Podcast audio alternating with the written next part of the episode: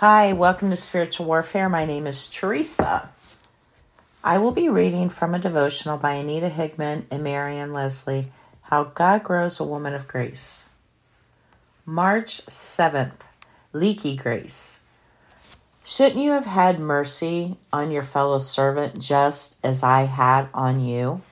Matthew 18. Drip, drip, drip. No one was around to hear it. The dripping kept dropping, and as the water ran through the pipes and down the drain and out into the world, the amount of the water bill kept going up and up. The unsuspecting homeowner had no inkling of the problem until the bill arrived in the mail weeks later.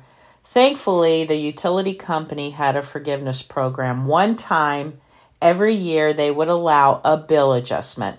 If the customer could explain that there was a problem that had been fixed, the company would change the amount of the bloated bill to a normal expense.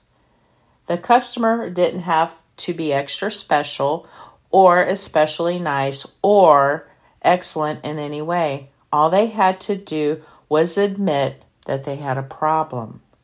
Imagine now if that same customer, after having hundreds of dollars taken off their bill, turned around and harassed their neighbor for not returning a borrowed hammer. Wouldn't make much sense, would it?